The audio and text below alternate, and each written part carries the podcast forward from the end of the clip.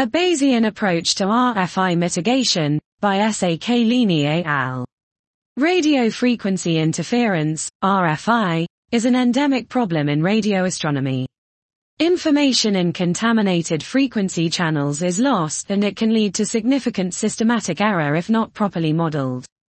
In this paper we propose a RFI mitigation methodology that takes a Bayesian approach, where contaminated data is both flagged and managed as part of a single-step fitting process.